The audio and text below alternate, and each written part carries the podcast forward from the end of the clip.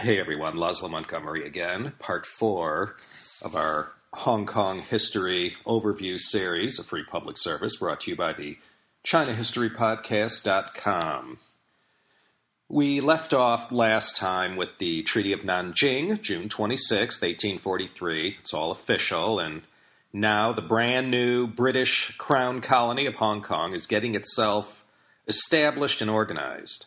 Sir Henry Pottinger is appointed the first governor, and the legislative and advisory bodies that survive to this very day, the Legislative Council and Executive Council, LegCo and ExCo, are being set up, though not yet functional. Between January 1841, with the Convention of Chuen Bi, and February 1842, when Sir Henry returned to Hong Kong to take over formal leadership of the colony, the man in charge had been the Superintendent of Trade, Captain Charles Elliot, and more specifically, Elliot's deputy, Alexander Robert Johnston, immortalized in the Wan Chai district with Johnston Road. It had been left up to Johnston and the chief magistrate, Captain William Caine, he I mentioned before, Caine Road fame, to administer this barren rock with hardly a house upon it by the time of Johnston's first informal census of Hong Kong, they counted 4,350 people on land and another couple thousand who lived on their boats. There were perhaps another 800 Chinese merchants who had immigrated to Hong Kong from China and set up shop there, mostly serving as cogs in the wheels of commerce to some extent or another. And every day a few hundred laborers came across the harbor from various points in Kowloon and worked in construction or just selling their mussels on a daily basis. This is going to change real fast. The largest Chinese community was, at the time, located out in Stanley. That was the center of the thriving market, serving all the fishermen and tradesmen who were part of the industry and inhabited the south side of the island. By 1842, just a year later, the population swelled to about 15 or 20,000. Real colonial looking buildings began to go up along Queens Road in and around the central district. Not only Chinese were flocking to Hong Kong, but other British, Americans, and Europeans as well. Even though in the 1840s it was still a little premature, people saw Hong Kong had a potential multitude of uses from which profits could be derived, no matter in commerce, trade services, or Christianity. Charles Elliot was further assured that using Hong Kong as the base of all British trading and commercial operations was a much better choice than the east coast of China. There were still plenty of people around South Guangdong and in London saying, you know, we never should have taken this place over Zhoushan. You know, the fact that Hong Kong was as barren as it was actually made the job of the British that much easier. Had they gone and done it like Lord Palmerston and others were calling for, they'd be trying to assume control over a place like Zhoushan that was already a mature place with people living there since ancient times. So going in and just taking the place over like they were now doing in Hong Kong was not such a sure thing. 1841 was a rough year in Hong Kong natural disasters, tropical sicknesses, fires, you name it. The beginnings of colonial Hong Kong history were not so easy under the circumstances. In fact, it's really rough going in the early years, and those who felt this whole thing was turning into a disaster were not a small minority. The first 10, 15 years of the Crown Colony's existence were not easy at all. A lot of influential and high up people in both Hong Kong and in England were still saying, should have gone with Zhoushan. For such a glorious and spectacular harbor such as Hong Kong, the harbor master was de rigueur. Therefore, the governor was joined by one William Pedder, who all local residents and frequent visitors to Hong Kong will know of from Pedder Street and Central, as I mentioned last time, the first street that was built was Queens Road, also in Central. This was waterfront property back then. Now, of course, you know, after so much land reclamation, you have Des Voeux and Connaught roads in between Queens Road and uh, Hong Kong Harbor. The first land sale was held June 14, 1841. Up till then, and including these first land auctions, they were sort of uh, shoot from the hip kind of processes. Who knew in 1841 or even 1842 what this property would be worth one day? People caught on real fast, though, and there was a vast amount of confusion and acrimony to follow once the, uh, how shall we say, the uh, proper authorities came in and saw what a mess had been made of this initial land auction. And sorting everything out later on, as I said, was a real headache for some. So, this first big land auction was a two mile long parcel from where Central Market is, up, uh, up the street from the IFC complex. And it ran all the way to Wan Chai, to where the Ruttonjee Hospital is, near the Dayao building, near where Johnston and Hennessy Road start to come together. The sale was organized for something like 100 foot lots, you know, with road and frontage to the harbor. Now, folks, Hong Kong real estate right now, as the year of the dragon starts to wind down, is some of the priciest in the whole world, maybe the whole galaxy. And this tract of land that Johnston, serving as administrator of the colony, remember, Pottinger is on his way, but he hasn't shown up in Hong Kong yet. So Johnston is in charge, and he's getting mixed messages. And when all this was going down back in 1841, Alexander Graham Bell still had six years before he was born and 34 years to go before the telephone is patented in uh, 1875. So Johnston is casually putting this tract of land on the market. Well, as far as Hong Kong commercial real estate goes, baby, this is the whole enchilada. Yeah, there's a whole bunch of other pricey parts of Hong Kong here and there, but this one, Queens Road from the IFC to Wan Chai, I don't know if there are numbers high enough to add up to what that's all worth today. Well, probably. I can only say with the highest degree of certainty that the ones who own all that property today are millionaires for sure. So, A.R. Johnston held this historic land sale, and I won't go into details, but when the folks back in London heard this, they weren't happy. You did what? You know, as far as the British Crown was concerned, land sales that was going to be the greatest revenue generator of all. But Elliot and even Pottinger knew they needed some momentum to get this whole Hong Kong trading emporium idea up and running. And holding this big land sale was a surefire way to get all the major players Jardine, Matheson, Dent, everybody to get them to forget about Canton and see the future in Hong Kong. Some historians say Johnston was no fool. I mean, he was left in charge at a very dicey moment in time with respect to Hong Kong. In retrospect, he didn't do anything wrong. Anyways, as I said, this land sales thing is going to come back and haunt a few people later on.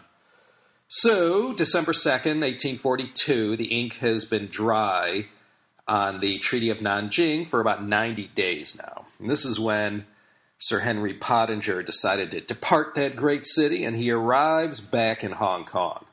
And he ruled with a cabal consisting of Johnston, Caine, and one John Robert Morrison, son of the legendary missionary and China scholar Robert Morrison.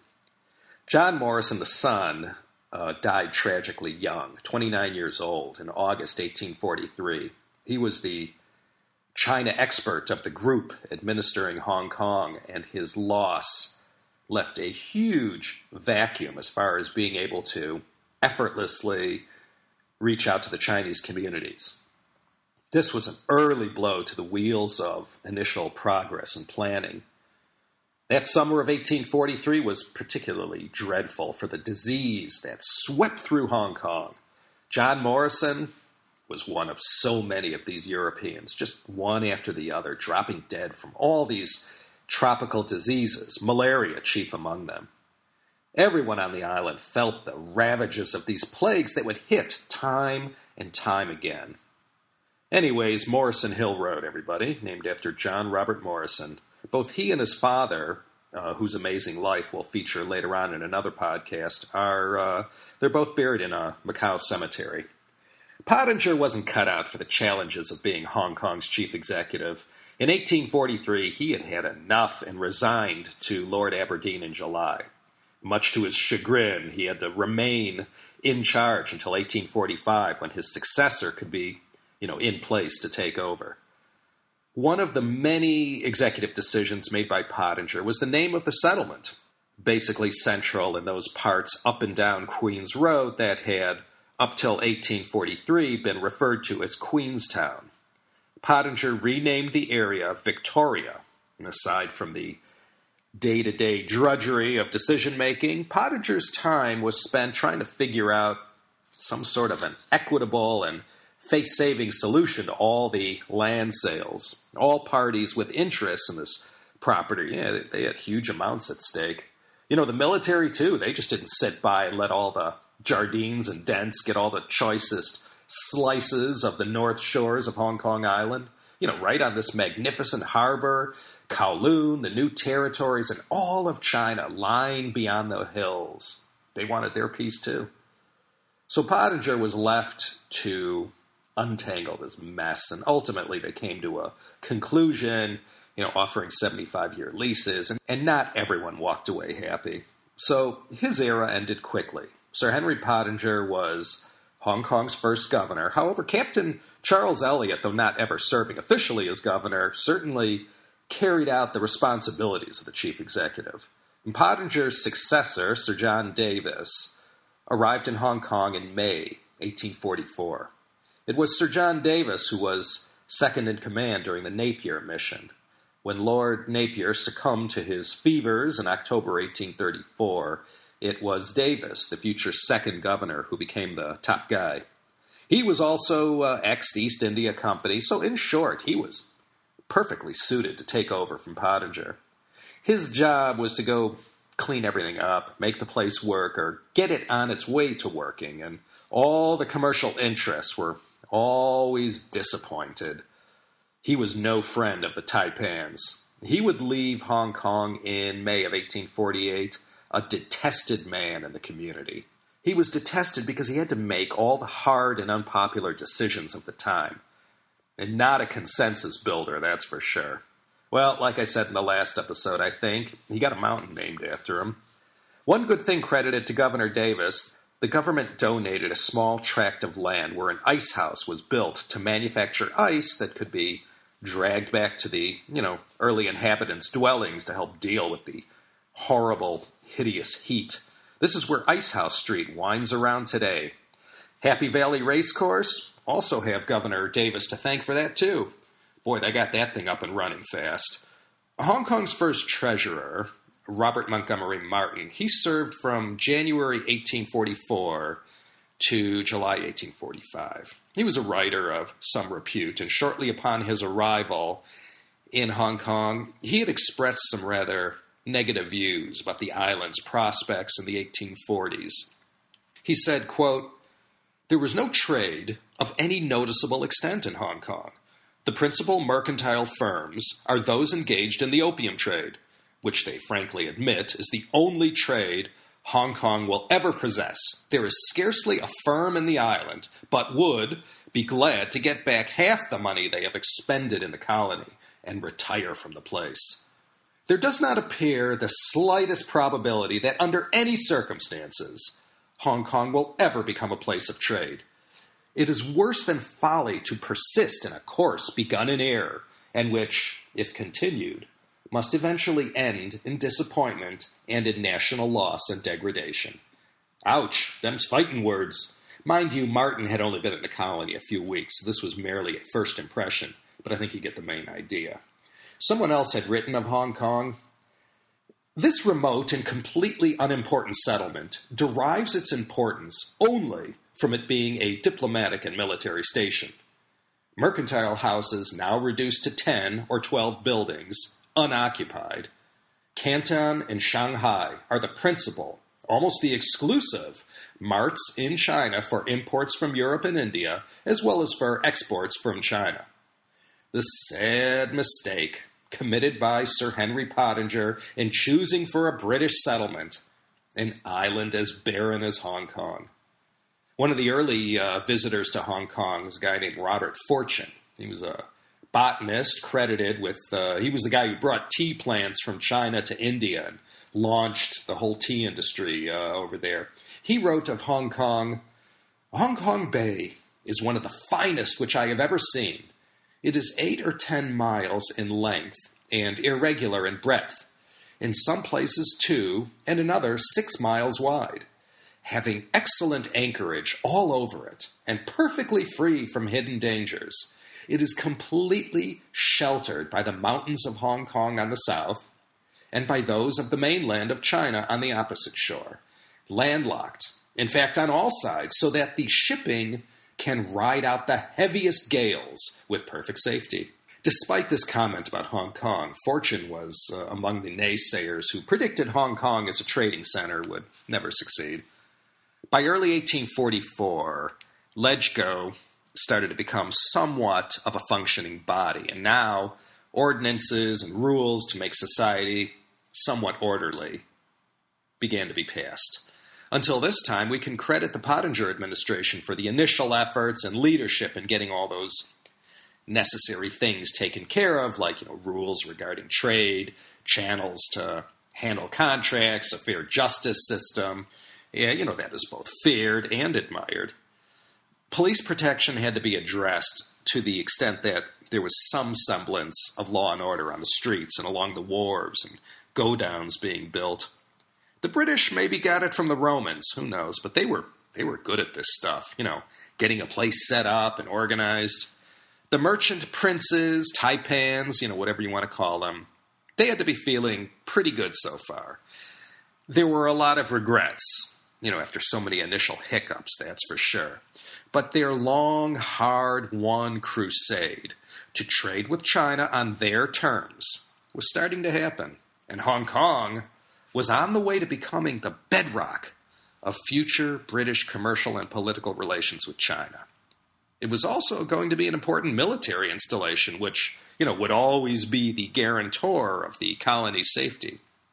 Even though the 1840s and 50s seemed like a disaster and worst case scenario piled up into one, everything was slowly being put in place. Davis was followed by the popular governor Sir George Bonham. Yes, one and the same as Bonham Strand in Sheung and Bonham Road in the mid levels. He was an excellent governor and did a lot to stabilize things. He lasted until 1854 before he retired and was replaced by Sir John Bowring, he of Bowring Street in the Jordan district. And from these earliest days, this beautiful, indescribable symbiotic relationship grew between those new British colonialists and the local Chinese community, almost completely peopled with newly arrived thrill seekers from southern Guangdong and from as far away as Fujian. These guys who flooded into Hong Kong from China all knew a good thing when they saw it.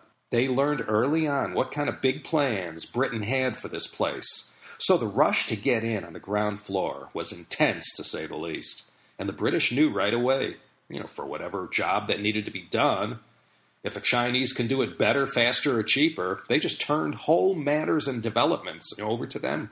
Now, throughout this series, however long it runs, looks like forever at the rate I'm going, I might veer off into telling the story from the more Eurocentric point of view. All of the sources I'm using are in English, so right there that says it all. There were two parallel universes going on at the same time in Hong Kong, and it all begins right here in the 1830s and 40s. Actually, it begins even earlier. Local Chinese interaction and cooperation with the British just didn't spontaneously start happening around the years leading up to the Opium War. Chinese who had the nerve to come face to face with these earliest Westerners in the 1600s, 1700s. These were the first to see there was something in it for each other if one could do certain services for the other and vice versa. So by this time, 1840s and into the 1850s, several of these elite and powerful Chinese families who had worked with the Westerners over the decades began to take shape. The Chinese were involved with everything the British were building and developing. The beauty of the system was that although they couldn't stand each other, both sides were always cognizant of the benefits and fortunes to be earned through mutual cooperation. Both local Chinese and European merchants absolutely loved the idea of Hong Kong's laissez faire style of capitalism and how the government's job was simply to make the place stable and workable. And capitalism would just take care of the rest. What a great idea. Way back in the 1840s, after these men who were all at the middle of this new Hong Kong operation, you know, from the beginning, going back to even before the Napier mission, some of these guys went back, geez, even to the uh, East India Company days. Once they felt secure that China had been sufficiently threatened enough that they weren't going to retaliate, they took stock of the situation. Even back then, they knew this place had unbelievable potential in a multitude of ways. They knew they had to get this right. The Hong Kong Chinese, a number steadily growing daily, they saw this too. But one couldn't exist without the other. So this whole beginning was, you know, sort of like the ending of Casablanca, when you know when Rick says to Louis, "I think this is the beginning of a beautiful friendship." Well, this relationship had its ups and downs, but despite this, you know, good-natured contempt for each other, it did work out well for both sides, and you know the legacy lives on. Something that began right about now was the emergence of these compradors. This was derived from a from Portuguese word. The comprador was the guy inside the European trading firm who was the principal interface with all the Chinese people who the firm was either buying from or selling to. These compradors were very powerful in their day, and the ones who were associated with all the greatest Hongs of the day, they went on to become pillars of Hong Kong society and amassed great fortunes and dynasties. Anyways, as the city planners began their great work, the nuts and bolts of how to build all these colonial buildings, it had already been figured out in Singapore as well as in India. So a lot of the know how just got transplanted to Hong Kong. And this was a golden time for the real estate developers, and still is, 170 years later. In 1849, with the start of the California gold rush, Hong Kong became the launching pad for all those earliest Chinese immigrants who boarded vessels that took them across the Pacific to San Francisco to seek their fortunes, and by extension, that of their family, in the gold mines of California. And then later on, after that, to build all our railroads and highways. So while the governor and his team were busy making all the broad stroke laws and pronouncements and executive decisions, the whole of the Hong Kong commercial society began to evolve. That included the triads, who we spoke about in episode CHP 72. They thought they died and went to heaven when they saw the riches waiting to be had in this boomtown called Hong Kong. That's what it was a typical boomtown, like any other in some ways. Those first 10 years, 1842 to 1852, like I said, they were not easy. Looking at it from their handicap of no hindsight, it didn't look so great. The devastation wrought by disease and by the weather was was wretched indeed. Malaria and these, you know, other tropical diseases, they could strike anyone. A poor man's blood tasted no less sweet than that of a rich man. It was obvious the government was making this thing up as it went along. Jardine's partner, Alexander Matheson, had even gone as far as to admit had they not sunk so much money into this Hong Kong operation, they would have just given up the whole thing and walked away. Of course, you know, later on they were glad they didn't. Besides Hong Kong, vying to serve as an all in one solution to China trade were five other treaty ports. So it wasn't like Hong Kong just, you know, replaced Canton. Shipping companies, they played no favorites. They went wherever they made the fastest and easiest money. And Hong Kong wasn't, you know, so quick out of the starting gates. I didn't mention the pirates yet. Yeah, the place was crawling with pirates. A map of the 200 or so various islands of Hong Kong would make the perfect pirate treasure map. So many places to hide there were. You know, for over a century, these pirates, some of them, uh, you know, these Tanka people who I mentioned in episode one uh, of this uh, Hong Kong history series, people who had, you know, come to these waters a very long time ago and had been living here, you know, for generations, living on the water like they did. many of them just sort of naturally gravitated to piracy. There were some rich pickings moving back and forth between southern China and Europe, you know, not to mention the Spice Islands. So piracy was rampant all over the South China Sea. So freely did the pirates rule the waters that it wasn't unnatural to see pirate attacks against boats right off the coast of Hong Kong. The first several governors of Hong Kong had their hands full trying in vain to deal with this blight. It was a nice little system Britain had developed. It was going was running quite well. It all had to do with raising money to buy cotton from the United States. And in order to do that, the British merchants had to sell a lot of British goods in order to buy this cotton. And they did so by selling the British made goods to Indian merchants who sold the goods in India. And in order to raise the money to buy these British goods, the Indian opium producers sold opium to the British. And then the British used the profits from the opium trade to pay for all this tea and silk. And the Chinese merchants, you know, they bought the opium and they made their own profits. And the profits the British made on the opium trade with China not only paid for the tea and silk, there was enough left over to finance the British occupation of India as well. The whole thing was a nice, tight circle of trade, controlled by Great Britain. But it still wasn't enough. The Treaty of Nanjing was hardly the grand bargain it was meant to be. So many things remained unanswered. And now, you know, late in the game, they were finding out the Chinese had outfoxed the British with respect to purposely allowing certain things to be written in or taken out of the Chinese versions. And that some translations were not, you know, shall we say, up to snuff. So, in short, the Treaty of Nanjing left a lot out on the British side, and it still needed to be settled. Now, before John Bowring became governor of Hong Kong. He served for four years as British consul in Canton. So he came with great aspirations to serve as an effective bridge between Britain and China and to be the one to patch things up, which, you know, hadn't gone too smoothly. But by the time he arrived in Hong Kong in 1854, he knew the only thing that was going to work was the same thing as last time an overwhelming show of force. And so we get the Second Opium War, or Second Anglo Chinese War. For reasons, as I explained in an earlier episode covering the Opium War, it's also known as the Arrow War. Let's take a quick revisit, just a skim through. The British received five new ports to trade at. Well, actually, Canton and four new others. The British still found this trade way too restrictive, as you know, all the action was on the interior of China, and these were just coastal ports. By the time the British bought their wares or sold their wares, too many other hands touched it before the end user purchased it. So they wanted more unrestricted trade. Governor Bowring, trying to curry favor with the Chinese merchant community, offered them British registry for their vessels.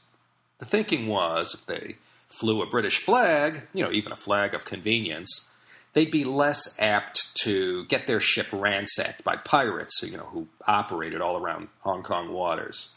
A good number of Chinese who owned boats took advantage of this special offer. And one of these vessels was called the Arrow. You see, a lot of pirates, they too took advantage of the offer and registered their ships in Hong Kong too. The Arrow was supposedly one of these pirate vessels or smuggling vessels that flew a British flag, but they were just, you know, they were just pirates and smugglers. So they got caught up in Chinese waters at a port near Canton, and the local authorities raided the boat and arrested a bunch of the crewmen. Who knows exactly how it happened? There's a number of stories about who said what, were they actually flying the flag, etc., etc., etc. The British consul in Hong Kong at the time was Sir Harry Parkes he started a tit for tat diplomatic argument that ignited the whole war. December 1857, the British forces, along with help from both the Americans and the French, they take the port of Canton and set up an interim government there. And this all led to the Treaty of Tianjin, signed in June 1858. Again, this is all rehash from episode CHP 6 on the Opium War. All the guys picking on China except Japan. You see, Commodore Perry had only sailed into Edo Harbor five years prior, so Japan hadn't yet morphed into the militaristic nation of the early 1900s. So Britain, France, the US, and Russia, they all signed this treaty with China in Tianjin. Then 10 more ports were opened. So now essentially the traders finally, finally got what they wanted. Christian missionaries were allowed unfettered access to all of China. And after all, the arguing and moral wrangling and years and years of discussion, after all that, opium was effectively legalized in the Treaty of Tianjin, or it was legal to sell it. You know, if no one wanted to buy it, you know, that was another matter. During Governor Davis's term, the opium monopoly for Hong Kong had been sold for $8,520. The purchaser, by the way, was George Duddell. Think of that next time you pass Duddell Street. The fighting between Britain and France teaming up against China continued on in the north. You know, this is all a topic for a future podcast, but it was during this fighting that in October 1860, the French and British troops sacked and destroyed the old summer palace. You see, as payback for some acts of violence carried out by the Chinese side against some British troops and diplomats, the British wanted to burn down the Forbidden City. Instead, it was negotiated that they, you know, sack the old summer palace instead. Prince Gong, uh, in one of his debut performances, is forced to sign the Convention of Beijing shortly after the old summer palace had finished burning. On March 26, 1860, the awesome Kowloon Peninsula was officially leased to Britain. The portion from Boundary Street to Hong Kong was ceded in perpetuity. However, in 1860's Convention of Beijing, the lease was negated and Kowloon was simply taken in perpetuity. The new territories Still not on the table yet. Still belongs to China. We'll get to that later. Russia, they took some land adjacent to Manchuria. Now, the British gave their lands back. Russia kept theirs. This first convention of Beijing in October 1856 settled most outstanding issues, but it will be the second convention of Beijing in 1898 that sort of finishes everything. We'll get to that later. Okay, 1850 to 1864 in China, while all this is happening between China and the Western powers, there's this little thing going on called the Taiping Rebellion. And, you know, 20 million or more people are going to die in this upheaval. A lot of them ended up finding refuge in Hong Kong. Prior to handing Kowloon to the British, the Qing dynasty troops actually were fighting these Taiping rebels as far south as Kowloon City.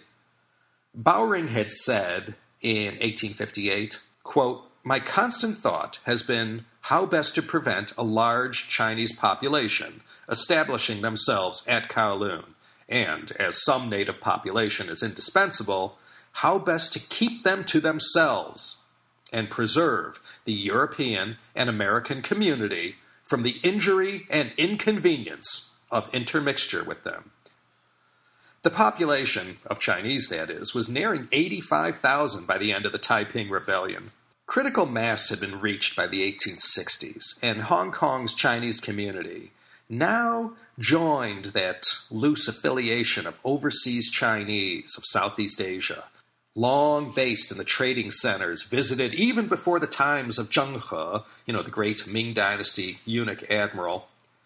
Hong Kong in the 1860s, this was the time of the governor Sir Hercules Robinson. Yes, Robinson Road. Robinson, his accomplishments during his tenure, September 1859 to March 1865, included Pok Fu Lam Reservoir, aka Hong Kong Island's water supply, and the establishment of the venerable firm, who I used to send a check to every month, Good Old Town Gas. The first gas street lamps were lit on New Year's Day, 1865. Also under Robinson's tenure was the founding of the Hong Kong and Shanghai Banking Corporation. Up till this moment, in July 1864, when the bank was founded, Hong Kong hadn't a bank of its own. Trade was financed and negotiated using, you know, bank branches and subsidiaries and, you know, associated merchants. No local bank. That was until now. With the establishment of Hong Kong Bank, as it was known, or HSBC, the colony now had its own financial institution. And this bank, founded with $5 million capital, was no ordinary bank. Not only was it a you know, private institution, it also served a very large public service, and that was to serve as the quasi central bank of the Crown Colony. All of the local Hong Kong currency was printed by Hong Kong Bank. Hong Kong Bank opened its doors to the public on March 3rd, 1865. Robinson's tenure as governor was quite short. During the last years of his predecessor, John Bowring, the day to day administration of the colony fell into a ditch. Bowring had alienated so many officials and had been so difficult to work with. Governor Hercules Robinson was able to clean things up uh, during his short stint in the governor's mansion. The old guard, who had been around since the earliest days of Hong Kong, you know, were all either, you know, they had been pensioned off or had retired. So Robinson had more or less a clean slate to work with when he started. The task to get Kowloon all organized and set up, that fell to Robinson. Because the west side of the peninsula was where you had the best deep water. This is where the port was set up, and where it still stands today, in fact. December 8, 1862, the first Hong Kong postage stamps were issued. Step by step, all the most horrible ills of Hong Kong were being addressed hygiene and sewerage, hospitals, prisons, schools, the water supply. Robinson saw improvements in construction of all public necessities. You know, it was all carried out during his time. The population had grown so quickly in such a short time. By the time Robinson became governor, there were 86,941 people already living in the colony. 98% were Chinese. By the time Robinson left the governorship in 1865, the population had risen to 125,504. Of these figures, there were 2,034 Europeans and 1,645 people of color. This massive influx of Chinese into the colony was mainly due to one thing that was the Taiping Rebellion.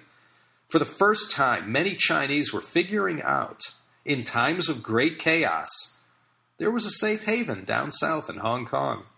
The Taiping Rebellion wasn't the first time of chaos in China that sent refugees streaming into Hong Kong.